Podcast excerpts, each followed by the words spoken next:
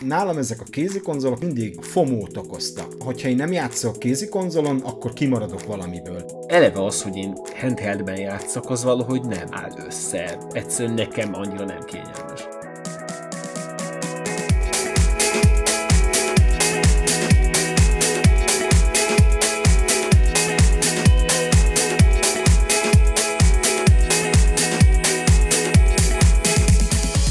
Ez itt a Clickbait, Csocsó és Bét közös podcastje videójátékokról, tech témákról és mindenről, ami eszünkbe jut.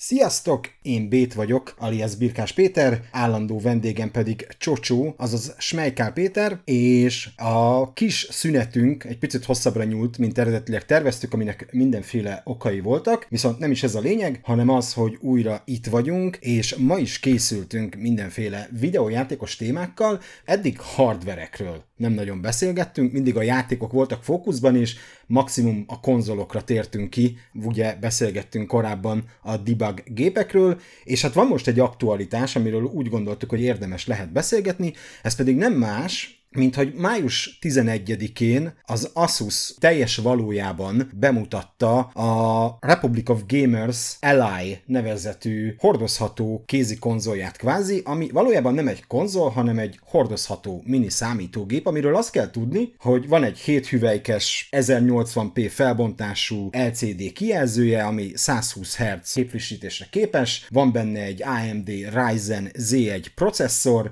egy AMD Radeon 70 78M grafikus chip, van benne 16 GB RAM, van benne 512 GB SSD, és Windows 11 operációs rendszer futtad, és ugye a kijelzője érintés érzékeny, tehát akár a kijelzőn is lehet kezelni az operációs rendszer, de egyébként a gombokkal is, és hát gyakorlatilag ez a Steam Deck nevezetű, szintén hordozható számítógépnek a konkurenciája, ami 307 ezer forintért lesz megvásárolható többek között Magyarországon, és ennek az apropóján picit beszélgetünk ezekről a hordozható gépekről, úgyhogy Csocsó, én azt kérdezném egyébként itt tőled kezdésnek, hogy te egyébként mit gondolsz erről a masináról, és hogy úgy általában mit gondolsz a hordozható gépekről? Hát az elájról sokat nem tudok még, azon kívül, amit most elmondtál, mert én nem tudtam kipróbálni sajnos egyelőre, és az igazság, hogy ezekkel a gépekkel kapcsolatban nekem mindig volt egy ilyen kicsit egészségtelen szkepticizmusom, mert annak idején, amikor a Valve bejelentette, hogy jön a Steam Deck, és hogy na hát most aztán egy igazi hordozható PC-nk lesz, ami játszottunk a Steam játékaival, köztük ugye azért elég nagy ágyukkal, tehát ha jól emlékszem, akkor annak idején pont a Horizon PC-s verziója volt az egyik, amit gyakran mutogattak, ami már csak azért is mókás volt, mert egy nagyon gépigényes átiratról volt szó. Én már akkor is itt csóváltam a fejemet, hogy na ez befürdés lesz, ez nem fog menni. Nem voltam egyébként ezzel egyedül, két okból. Egyrészt, mert a Valve egyszer már sajnos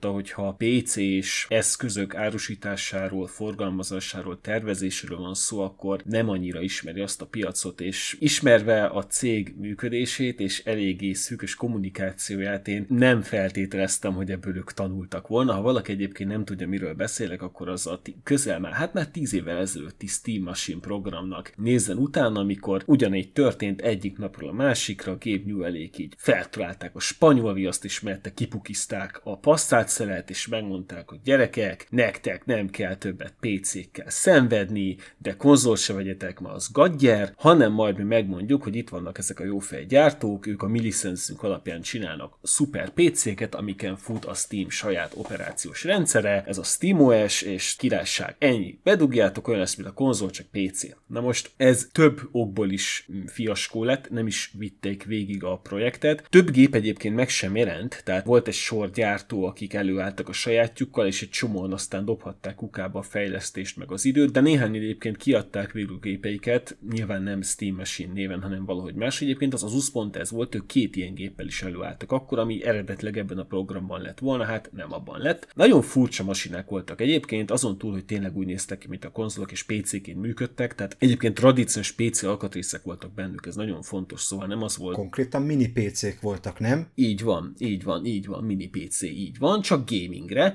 és ilyen mindenféle szürreális alakjuk volt. Zajosak voltak, zörögtek, lehetett látni, hogy azért itt rengeteg tesztelés lett volna szükség, de működtek, kicsit melegedtek, de tök jó kis kütyük voltak, érdekességek voltak, technológiai érdekességek, de hát a Steam Machine, mint olyan, az nem valósult meg, és úgy voltam, hogy a Steam Deck ugyanez lesz. Aztán kijött a Steam Deck, és kiderült, hogy tévedtem, meg azok is, akik ezt mondták, mert egyébként egy tényleg elég jó kütyű lett, ami hatalmas siker, baráti körben is van, én is nyomkodtam, és hát azt nem mondom, hogy én vennék ilyesmit, de ez csak a saját gaming preferenciáim miatt van, én sajnos nagyon boomer vagyok, tehát én a kanapén a konzol kontrollerrel játszom, vagy a számítógép előtt a billentyűzettel és az egérre így bekockulva, de ez, ez nem azért van egyébként, mert bármi bajom van a hordozható dolgokkal, én próbálkoztam ezekkel egyébként, én annak idején az egyik első fizetésemnek egy jelentős részét akkoriban egy 3DS-re költöttem el, ami nem volt a legjobb befektetés, ezt képzeljétek el, hogy szegény konzol évekig porosodott a padláson, és végül egy barátomnak adtam, aki nagyon szereti a Professor Layton játékokat, és szeretett volna az új, a legutolsó valami, azt hiszem 3DS exklibot és akkor mondtam, hogy tessék, vidd el, jó szórakozást. Azt sem tudom, hogy megy el szegény, alig tudta feltölteni, mert az akkumulátor haldoklott, tehát én sajnos ennyire viszonyok rosszul a hordozható gaminghez, viszont azt meg kell hagyni, hogy két irányból nagyon érdekesnek tartom ezeket. Az egyik az egy ilyen mérnöki kütyümániás irány, hogy tényleg azért ahhoz nagyon-nagyon érteni kell a számítógépes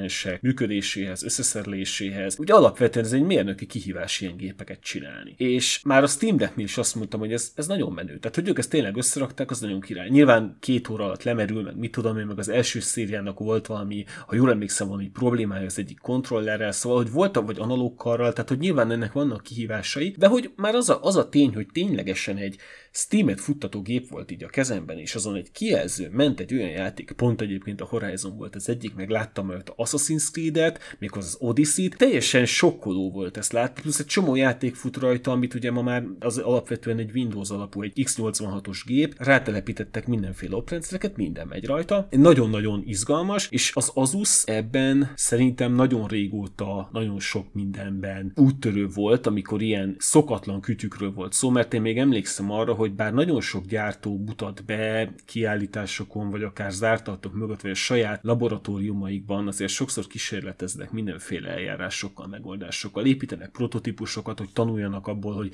mi az, ami működik, mi az, ami eladható. Az Asus ezzel szemben egy csomó ilyet kiadott egyébként az elmúlt 15 évben, hát én is emlékszem arra, amikor még a 2012-ben vagy 3-ban ők kiadták az első olyan desktop replacement-szerű 17 colos bazinagy laptopot, aminek mind a két oldalán volt egy monitor. Tehát a felső fedele az kb. egy érintő kijelző volt, benne meg egy rendes kijelző volt. Tök furcsa volt, de érdekesség volt. Vagy akár a vízhűtéses laptopjaik, vagy folyadékhűtésesek jutnak eszembe, amikor az első az egyszer nálam jár, az nagyon vicces volt, mert egy ilyen bőröntben volt a folyadékhűtő ilyen test, amit így külön magam mögött húztam az utcán. Nagyon vicces volt az a megérkező, volt, mint a képen elköltözik, tehát pedig csak egy, egy kütyű volt nálam. Szóval ezek olyan eszközök, amiket nem gondolom, hogy mindenkinek készülnek, szerintem ők is tudják, hogy nem, de marha érdekesek. És az, hogy egy csomó olyan kihívást is meg tudnak ugrani, és ezeket elérhetővé teszik, tehát a te mondjuk rajongója vagy a furcsaságoknak, vagy a technológiai újdonságoknak is látna akkor, hogy ezek az emberek milyen megoldásokat eszelnek, hogy valami működjön, aminek amúgy logikusan nem biztos, hogy kéne működnie, akkor ezek tök jó tanulmányok. Ilyen szempontból egyébként én az elájra is azt gondolom, hogy egy nagyon érdekes gép lesz, mert ki tudja, hogy mennyi mindent fognak bele előhozni azok a, az emberek, akik megveszik, mi, miket fognak rajta futtatni. Egyébként ez a decknél is így van, tehát elképe, már régen túllépték azokat a korlátokat, amiket akár a Vernél gondoltak, hogy ez a gép nem valószínű, hogy megugrik. Szóval én azt mondom, hogy drukkolok ennek, tehát egy, egy különlegesség, és én örülök, ha valami különleges. Érdekes egyébként, mert hogy ebben tökre egyformák vagyunk, mármint a hordozható gépekhez való viszonyunkban. Ugyanis az én első hordozható játékgépem az valamikor egy kvarcjáték lehetett a 80-as években, aztán a 90-es években én szerelembe estem az eredeti Game Boy-jal, amin rengeteget játszottam, ugye erről korábban már beszélgettünk, hogy a Mega Man 3 volt az egyik nagy kedvencem rajta, és tényleg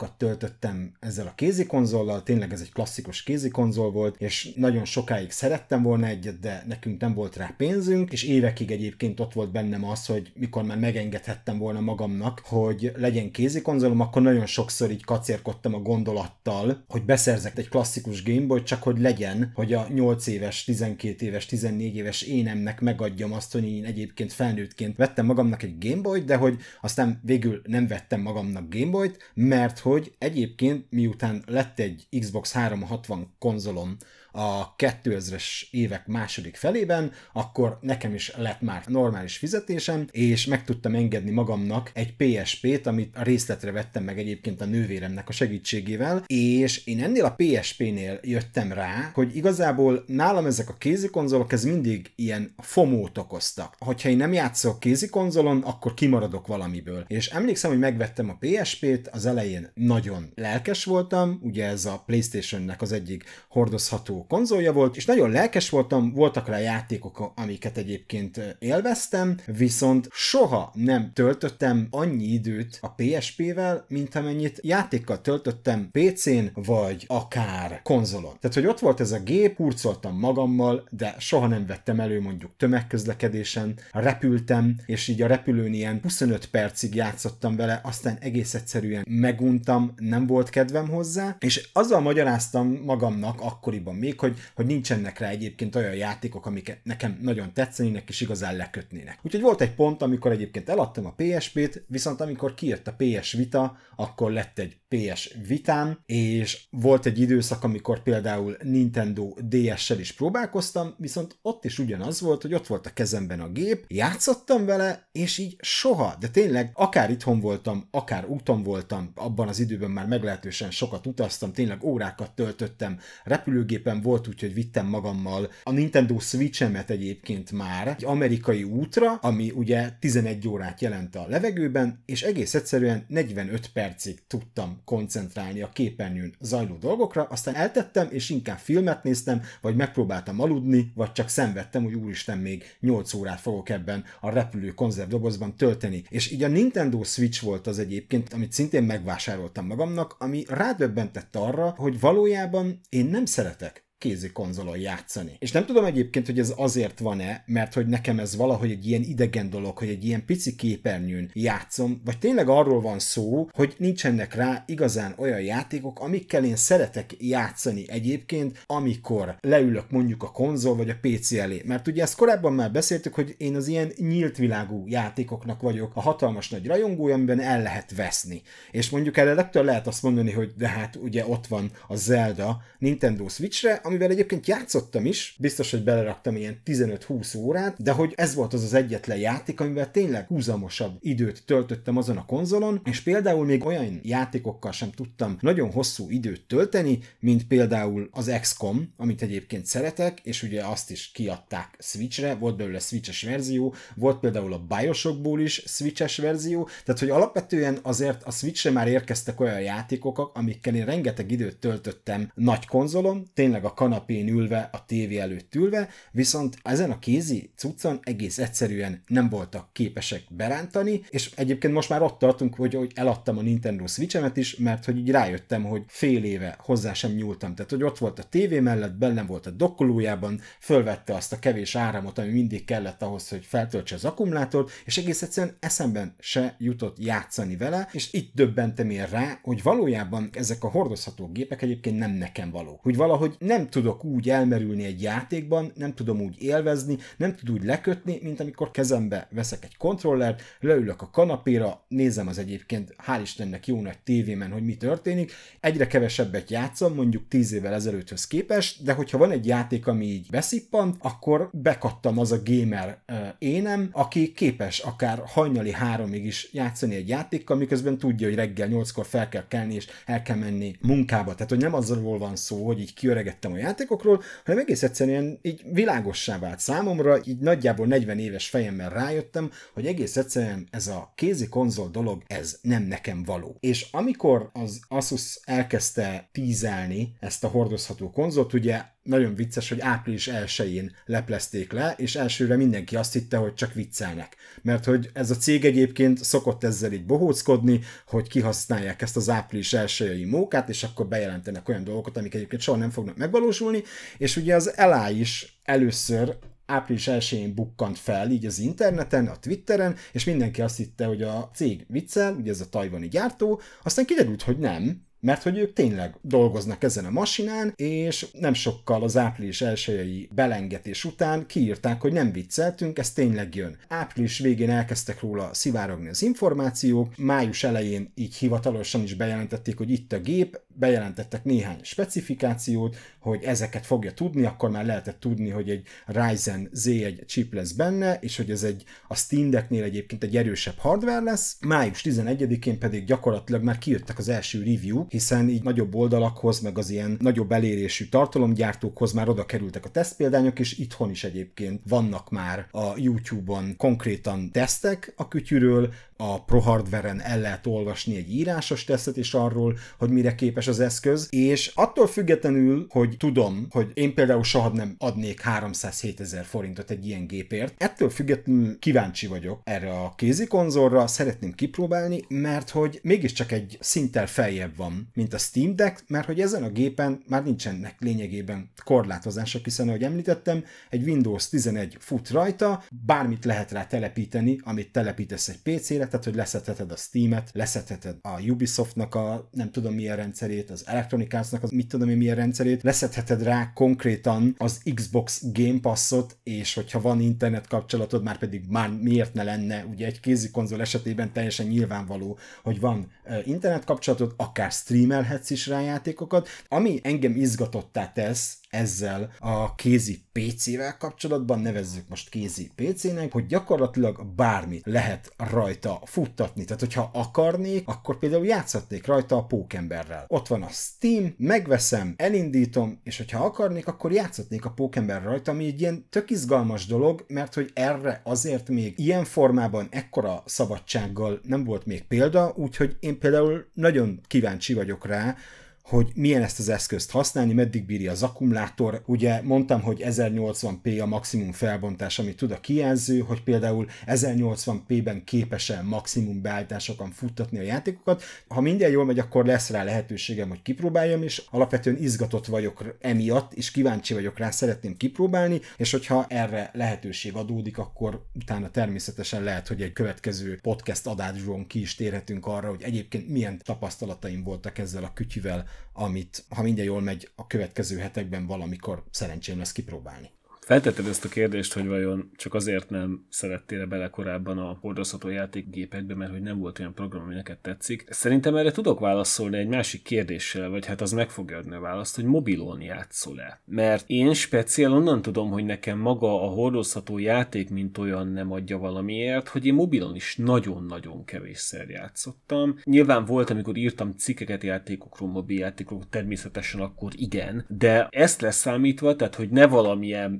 konkrét céllal telepítsek a mobilomra játékokat, hanem csak azért, mert szórakozni akarok rajta, nagyon-nagyon kevésszer fordult elő. És akkor is általában olyan játékok voltak, például szerintem az egyik legjobb mobilos játék ever, az a Carmageddonnak volt az Android portja, azzal rengeteget játszottam, de azt is leginkább nosztalgia miatt, mert a Carmageddon egyet akkoriban PC még valamiért elég nehézkesen lehetett a gogonát futtatni. Mobilon meg rögtön futott, ugyanaz a játék volt, mint régen, a gyönyörű SVG a grafikával, stb. Tehát, hogy gyakorlatilag gyakorlatilag azért játszottam vele, mert vissza tudott vinni a, a gyerekkoromban, amikor az a játék még hű menő volt, de valójában nem amiatt, mert hogy hú de jó volt mobilon játszani, és ez szinte az összes cuccról elmondható. Nagyon régóta gondolkodom azon, hogy esetleg a Final Fantasy-ből a régieket megvenni, és akkor azokkal játszani, de pont azért nem teszem meg, mert ahhoz drágák, tehát majd, hogy nem ilyen PC-s, meg konzoljáték áron vannak, egyébként korrekt, hát több száz órás játékokról beszélünk, rendes nagy szerepjátékokról, de pont azért nem csinálom, mert nem vagyok benne biztos, hogy rá tudnám venni magam a mobilon játékra. És ennek a miértjére, én, én nem tudom, hogy miért alakult ez így. Nekem mondjuk gyerekkoromban sem volt akkora fixációm kézi konzollal. A Tetris-t imádtam, és volt ilyen kis Tetris. Abban az időben, amikor én gyerek voltam, mindenkinek ilyen gagyi Tetris gépe volt, amit így a különböző piacokon lehetett venni nagyon shady figuráktól, és általában többféle Tetris játékmód volt rajta, tehát hogy ezek voltak. Az, az szép volt, de egyébként nekem valahogy így eleve az, hogy én handheld zenében játszak, az valahogy nem áll össze. Egyszerűen nekem annyira nem kényelmes. Egyébként tudok válaszolni erre a kérdésre. Én mobilon konkrétan nem játszok. Összesen három darab játékot tudok neked felsorolni, amivel mobilon játszottam. Ebből az egyik a Pokémon Go, a második a Fallout Shelter, amivel csak azért játszottam, mert hogy hatalmas nagy Fallout rajongó voltam, és kezdetben az a játék csak mobilra és tabletre volt elérhető, és egyébként az egy nagyon jó sikerült kis menedzserjáték volt, és az volt az, ami rávett arra, hogy mobilon játsza. Illetve mostanában tavaly egy kicsit így rácsavarodtam a Marvel Snapre, ami ugye egy kártyajáték, de az meg azért volt annyira jó számomra, mert hogy Marveles kártyajáték volt, tehát hogy Marvel szereplőkkel tudtam benne kártyázni, aki nem ismeri ezt a játékot, gyakorlatilag ez a manapság népszerű egymás ellen játszunk paklikkal kártyajáték digitális formában, Marvel szuperhősök egyébként nagyon jól sikerült, elég addiktív, még pénzt is költöttem rá, és akkor jöttem rá, hogy azért nekem ezzel óvatosan kell bánnom, viszont egy, egy idő után egész egyszerűen ezt is meg meguntam, és tényleg bennem sincsen meg az a késztetés, hogy egész egyszerűen egy ilyen kezemben elférő cuccal játszak. Tudom, hogy vannak kiváló mobiljátékok, Tudom, hogy vannak kiváló játékoknak mobil verziói, de hogy tényleg én sem tudom megmagyarázni, hogy honnan fakad ez, de hogy egész egyszerűen eszembe nem jut, hogy elővegyem a mobiltelefonomat bármilyen szituációban, hogy azon játszak. És ugyanez volt ezekkel a hordozható kézi kütyükkel is, hogy tisztában voltam a funkciójukkal, ezért vettem meg őket, ott voltak a táskámban, elő lehetett volna őket venni, de hogy tényleg nagyon ritka volt az az eset, amikor elővettem volna a PSP-t, hogy én akkor ezen most játszani fogok, mert hogy nekem most játszani van kedvem valahol. Nekem ez a játék egyébként mindig olyan dolog volt, hogy én itthon játszom a kanapén, és amikor egy buszon ülök, egy repülőn ülök, vagy valahol várok egy rendelőben, akárhol, így nem jut eszembe elővenni egy kütyüt, hogy elkezdjek rajta játszani. Miközben láttam egyébként, hogy rengeteg embernek ez teljesen természetes, mert ülnek a metrón, és nézegettem az embereket, mert egyébként alapvetően kíváncsi vagyok, hogy mivel játszanak, és lányok, fiúk, idősek ott ülnek és nyomogatják a kedvenc játékaikat a metrón, a villamoson, a buszon, és tényleg nekem egyetlen egy játék volt, jó nem igazából kettő, amivel ugyanígy csináltam. Pokémon Go volt, mert hogy annak az volt a lényege, hogy menni kellett, a másik pedig a Marvel Snap, amire így egy picit így ráfügtem. Egészségtelen mennyiségű időt töltöttem vele, mert rendkívül szórakoztatónak találtam, főleg a Marvel hősök miatt, és ugye az egész játék úgy lett kialakítva, hogy minél több időt tegyél bele, hogy minél több kártyát megnyiss, írásnál, és minél több variációd legyen. Nyilván ezt nem kell elmagyaráznom senkinek, nagyon jól ki lett találva, de hogy tényleg egy kezemen meg tudom számolni, hogy hány olyan játék volt, ami így rávett arra, hogy mobileszközön játszak, úgyhogy úgy látszik, hogy tényleg ebben hasonlítunk, hogy mi egy ilyen külön válfaja vagyunk a gamer társadalomnak, akikben nincsen meg ez a késztetés, hogy a kezük ügyében lévő, a kezükben elférő kütyükkel játszanak, és mondjuk szerintem nincsen ezzel semmi baj, csak ilyen tök érdekes, mert hogy azt gondolná az ember, hogy ha az ember szeret játszani, akkor mindenhol, minden körülmények között bármilyen eszközön szeret játszani, de hogy én magamról merem állítani 100% biztonsággal most már 42-höz közel, hogy én egész egyszerűen hordozható eszközökön nem szeretek játszani, és pont. Ez egy tökéletes zárszó erre, tehát ez a poing. Ezt a témát le is zárhatjuk ezzel, hogy oké, okay, srácok, ti nem szeretek kézi konzol játszani, akkor most mi van? Mi jön most? Természetesen készültünk arra, hogy nem tudunk másfél órát megtölteni azzal, hogy kézi konzolokról vagy a ROG Li-ról beszélgessünk, úgyhogy van egy másik aktuális témánk, amiről érdemes szerintem szót ejteni a mai adásban, ez pedig nem más, mint hogy ugye május 13-án volt a Gamer Symphony nevezetű esemény, amit Budapesten az MVM Dómban tartottak, ami egyébként egy meglehetősen nagy létesítmény, ami több ezer ember befogadására képes, és gyakorlatilag arról van szó, hogy videójátékos zenékből volt egy koncert, hogyha jól értem, mert hogy én nem voltam ott, Viszont Csocsó igen, úgyhogy Csocsó meséld már el nekünk, hogy egyébként mi történik, amikor az ember elmegy egy ilyen Gamer Symphony nevezetű rendezvényre. Őszinte leszek egyébként, én egy Facebook hirdetésben láttam ezt a dolgot, tehát szerintem nagyon kevés. Nem is tudok hirtelen visszaidézni olyat, hogy én egy ilyen Facebook hirdetés alapján egyszer csak azt mondjam, hogy katt és vásárlás, és nézzünk meg valamit, de ez annyira érdekesnek tűn, mert azt tudni kell, hogy a videójáték zenék, hogyha valaki mondjuk nem olyan aktív játékos, vagy esetleg ezek nem figyel annyira, azoknak nagyon-nagyon nagy része az tényleg ilyen nagy zenekari komoly zenei mű, amit rendes zenészek, meg zeneszerző komponálnak, adnak elő, készítenek, terveznek. Ez nem teljesen olyan, mint mondjuk egy videójáték karakter megtervezése, vagy a játékmenet kidolgozása. Ez pontosan olyan művészeti folyamat, mint egy filmzene, vagy akár mint mondjuk egy musical. Tehát ezeket szépen ki kell alakítani, vannak alkotók, akik ebben jók, vannak akik, akik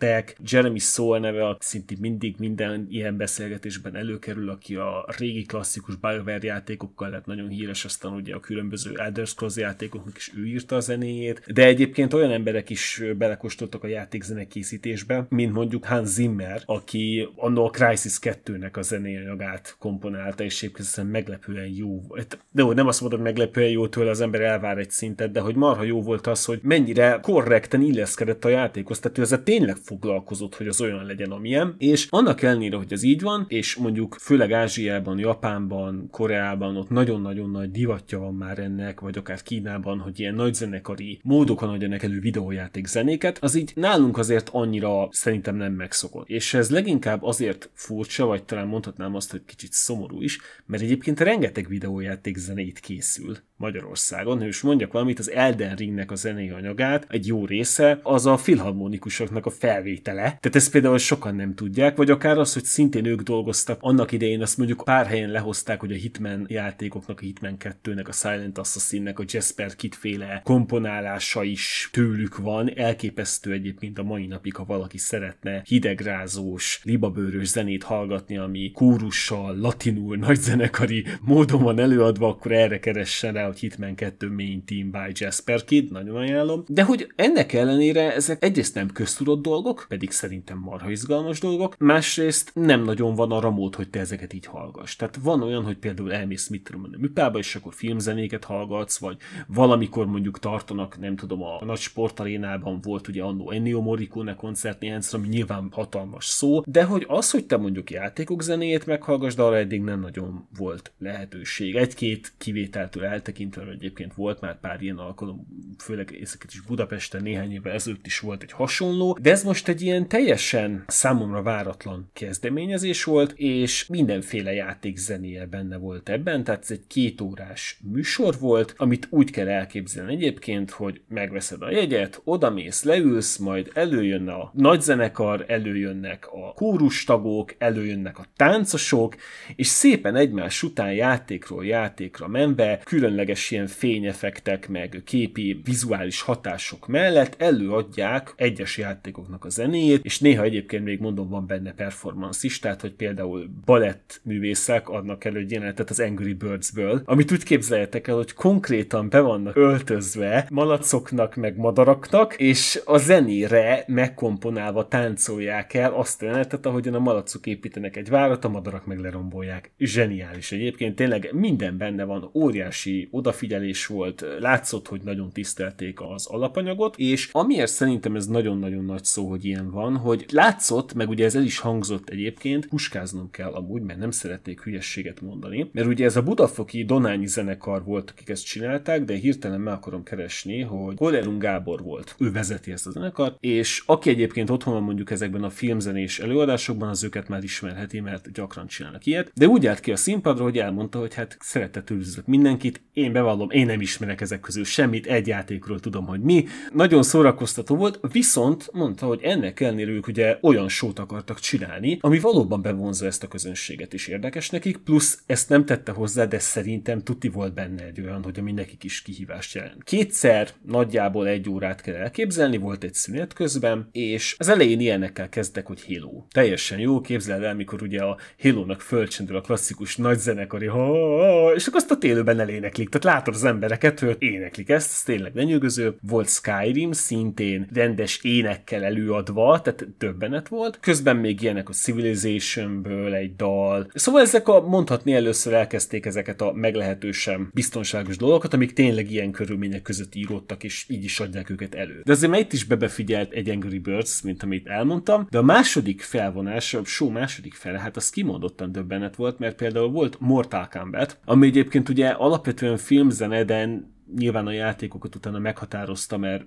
ugye egy eléggé, szerintem nyugodtan kimondhatom, hogy egy jó kis film, és abból lett egy jó kis zene, és az a, az a zene az később összefort a játékokkal, és ezt nagy zenekerüleg előadni azért elég nehéz, mert az egyébként egy elektronos zene, elektronikus zene, tehát az abszolút nem az, amit ilyen körülmények között hallanál. Volt a végén Tetris, amit ráadásul saját maguk írtak újra, és adták elő annak megfelelően, hogy gyorsítva, lassítva, hogyan hullanak le a kockák, és az egészben nekem két dolog tetszett nagyon. Egyrészt tényleg az, hogy hihetetlen profizmussal és tisztelettel nyúltak ezekhez, ami szerintem nem csak azért jó, mert az ember ezért fizet, és akkor megnéz, és akkor örül neki, hanem azért is, mert látszott, hogy olyan szakemberekhez kerültek ezek a zenék, Final Fantasy is volt természetesen a klasszikus Final Fantasy téma, akik annak ellenére, hogy ezt a világot nem ismerték, láthatóan mindent megtettek, hogy ezt megértsék, megismerjék, elő tudják adni, és bazisokat készültek rá. Tehát ezt a sót nem lehetett volna úgy megcsinálni, hogy ilyen gagyi megúszósan, vagy hát meg lehetett volna, ha mondjuk nem tudom, van az összes csak Jeremy szól, és nincsen benne egyetlen ének sem, és csak elhegedülük, eltrombitálják, aztán mindenki. Az, amit lehetett volna egy ilyet, és ez is mindenki elégedett lett volna szerintem. De az, hogy ehelyett inkább tényleg egy nagyon-nagyon széles spektrumon sokféle zenét, Castlevania volt, Castlevania. Ilyeneket előadtak, az szerintem mindenképpen főhajtást érdemel. És bevallom, hogy nekem még nagyon új élmény volt az, hogy tényleg úgy nézett ez ki, mint egy rendes, tehát egy rendes hangverseny körülmény, hogy leültök, ugye ültök így egymás mellett, és szólnak ezek a zenék, és te ezt hallgatod, hogy abszolút nem ez az az élmény, amit mondjuk összekapcsolsz a videójáték zenékkel. Mert alapvetően a játékzenéket vagy a játék közben hallod, és ezért valamilyen ottani hangulat megjelenet társítódik hozzá a fejedben, vagy külön hallgatod, de általában ezek ilyen epikus, nagyon mozgató zenék szoktak lenni, mikor az embernek úgy jár a lába. Itt meg ehelyett az élmény volt, hogy ülünk, és így hallgatjuk ilyen teljes áhítattal, és, és működött. Voltak, nem tudom hányan voltak, azt, azt sajnos nem tudom, nem is olvastam el, hogy volt erről bármi info, azt láttam, hogy nem volt azért teltház, de voltak rendesen. Rengeteg, egyébként az is nagyon vicces, hogy ilyen, ilyen minigurus csapatként is voltunk, mert ott volt John Bart is, Gebbe is, a Klári is, Siklara is, és kimondottan meglepő volt az, hogy mindannyiunknak az volt az érzése, meg az volt utána így a, az első reakciónk, hogy hát ez milyen baromi jó volt. És remélem, hogy lesz ilyen még. Mondták, hogy ők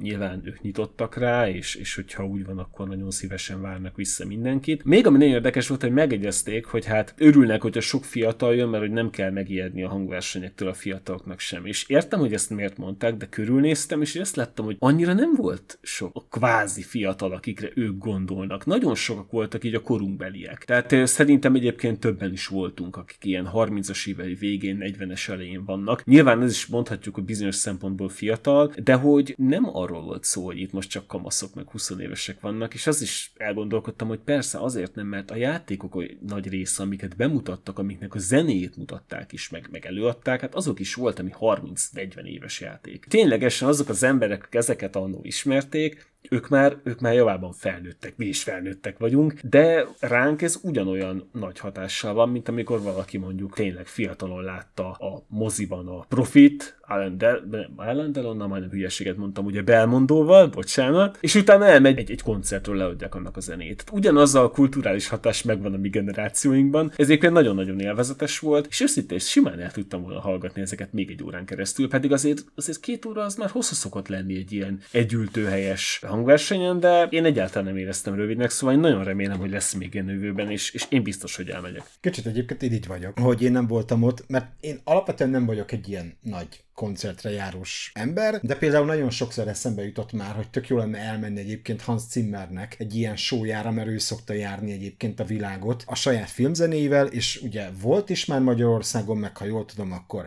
jönni is fog még Magyarországra, tehát hogy egy olyanra szívesen elmennék, és nyilván szeretem egyébként, vannak kedvenc játékzenéim, és igaz, hogy én sokkal inkább filmzene hallgatós vagyok, tehát hogy például, hogyha valaki engem lát sétálni az utcán, és fülhallgató hallgatón a fülembe, akkor ilyen 90% eséllyel valamilyen filmzene szól a fülemben, de néha szoktam hallgatni játékzenéket is. Tehát, hogy ilyen szempontból egyébként én is tök kíváncsi lennék egy ilyen élményre, úgyhogy ha legközelebb lesz, akkor valószínűleg én is benevezek rá. Viszont, hogyha már úgyis játékzenékről beszélgetünk, akkor adja magát a kérdés egyébként, hogy neked melyek a kedvenc játékzenéid? Hú, hát lehet, hogy unalmas leszek, mert olyat fogok mondani, amit nagyon sokan mondanának, de úgy közelítem meg, hogy amit a legtöbbet hallgatok játékzene. Akira Yamaukának a Silent Hill játékokhoz komponált zené a kedvencei. Meg is mondom egyébként, miért nagyon érdekes. Azt tudni kell, hogy amikor Yamaukának azt mondták, hogy el kéne készíteni az első Silent Hill zenét, ő egy elég underground zenész csávó volt, és azt mondta, hogy hát jó, de ő nem akar látni a játékot, nem akar, hogy befolyásolja, mondják el, hogy nagyjából mi a téma. És így elmondták neki, és ő ez alapján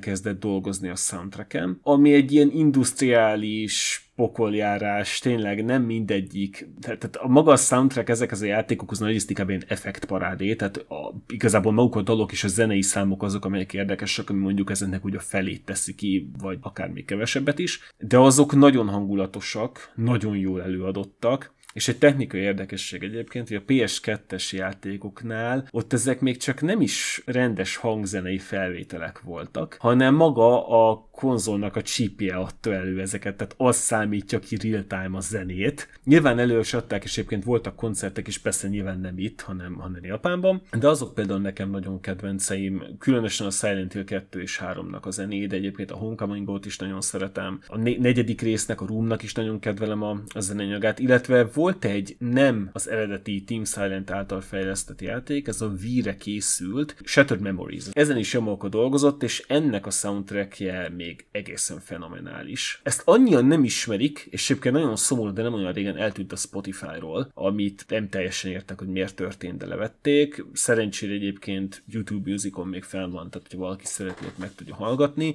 Kimerem jelenteni, hogy a Silent Hill 2 mellett ez a csúcsa ezeknek a zenéknek. Egyébként általában ilyen gitáros, melankolikus, rock, folk, country keverék zenékről van szó angol nyelvű előadásban. Egy Mary Elizabeth nevű szinkron színésznő és színházi énekesnő énekel bennük egyébként általában. Ha egyet ki akarnék emelni, egyébként a Silent Hill 2-ből a Promise című számot mondanám, abban nincs ének, és nem a repriszt, mert mindenhol azt használják, nem, a sima Promise-t. Szerintem az volt egyébként a legjobb. Számomra azért nagyon döbbenet, mert az egész úgy van megkomponálva hang, valahogy ahogyan szól. Nagyon szomorú zene, de érzed, hogy milyen az, amikor valaki olyasmit ígér. Ez a témája is át is jön szerintem, amit tudja, hogy nem tarthat be. De azért mondja, mert valakiben reményt akar kelteni, ez egy nagyon-nagyon erős szám, én az, az, az a kedvencem, de így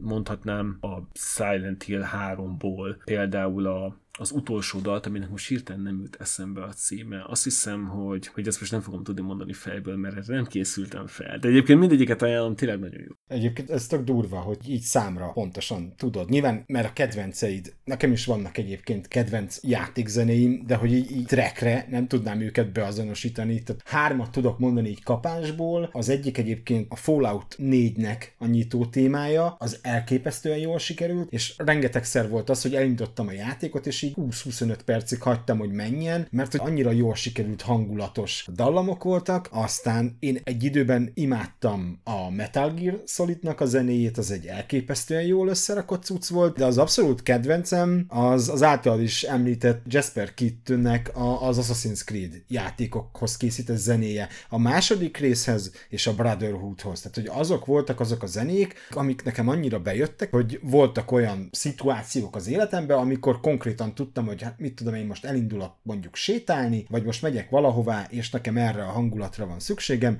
és egész egyszerűen megkerestem az éppen használt streaming szolgáltatásban azokat az albumokat, és, és azokat kezdtem el hallgatni, tehát hogy, de hogy így nem tudom felidézni neked, hány számból áll egy album, és hogy ezeknek mi a címe, de hogy amikor kimondom azt, hogy Jasper Kid és Assassin's Kid, akkor így az agyamban így háttérzenének elindul a játéknak a zenéje, és most egyébként most, hogy így beszéltem róla, nyilván a következő napokban biztos lesz olyan alkalom, amikor a megszokott filmzeneim helyett egyébként majd szépen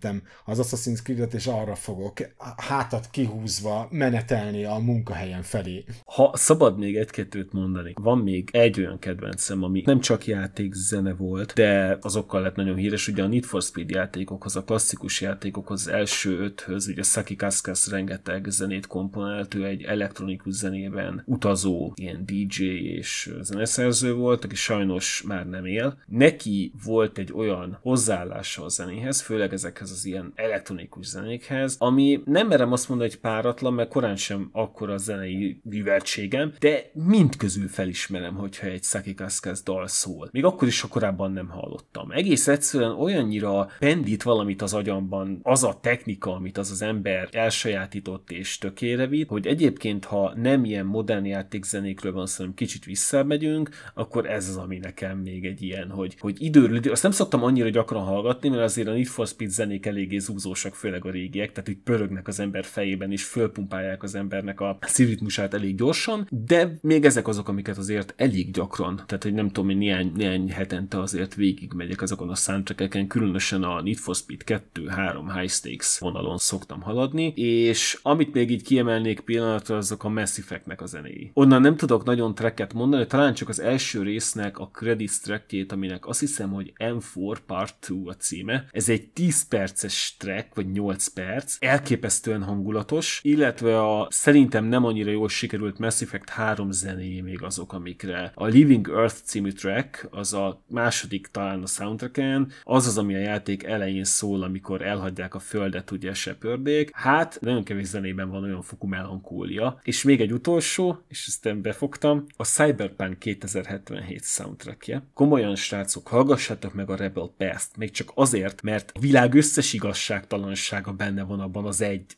5 perces trackben olyan düvel, hogy meghallgatod, és így azt mondod, hogy én megértem, hogy, hogy V fogja a rakétát és szétlője az araszakát. Tehát, hogy, hogy ilyen szintű hatása van, egy nagyon zúzós track egyébként, na pont ez az, ami szerintem a jó játékzőt megkülönbözteti az ilyen commerce tinglitanglitól, amikor úgy is képes vagy hozzá valamilyen élményt, vagy hangulatot egyből társítani, és érted, hogy miről szól, amikor valójában nem egy cutscene alatt fut, vagy, vagy nem valamilyen érzelmes, csöpögős jelenetbe passzírozzák bele, és ott a háttérben elhegedülnek, hanem konkrétan érzed, hogy az önmagában egy érték. Én ezeket szeretem elsősorban. Azt gondolom egyébként, hogy ez tökéletes végszó is lesz ennek az adásnak a végére, hogy most felsoroltunk néhány olyan, mondhatjuk azt, hogy alapművet, amit mindenkinek érdemes meghallgatnia a következő podcast epizód érkezéséig. Az addig hátralévő időre adtunk nektek némi hallgatnivalót, érdemes lejegyzetelgetni, hogy miket soroltunk fel, és rákeresni a YouTube-on, vagy akár valamelyik streaming szolgáltatásban, mert hogy ezek tényleg kiváló játékos zenék, úgyhogy mindenkinek nagyon jó zenehallgatást kívánunk, és nagyon szépen köszönjük, hogy velünk tartottatok, és bízunk benne, hogy velünk lesztek legközelebb is. Köszönjük szépen a figyelmet, sziasztok! Zárásként egy emlékeztető. A Clickbait egy Twitch stream vágott verziója, ha szeretnéd élőben követni a felvételt, kövess be minket a Twitchen. Link a leírásban.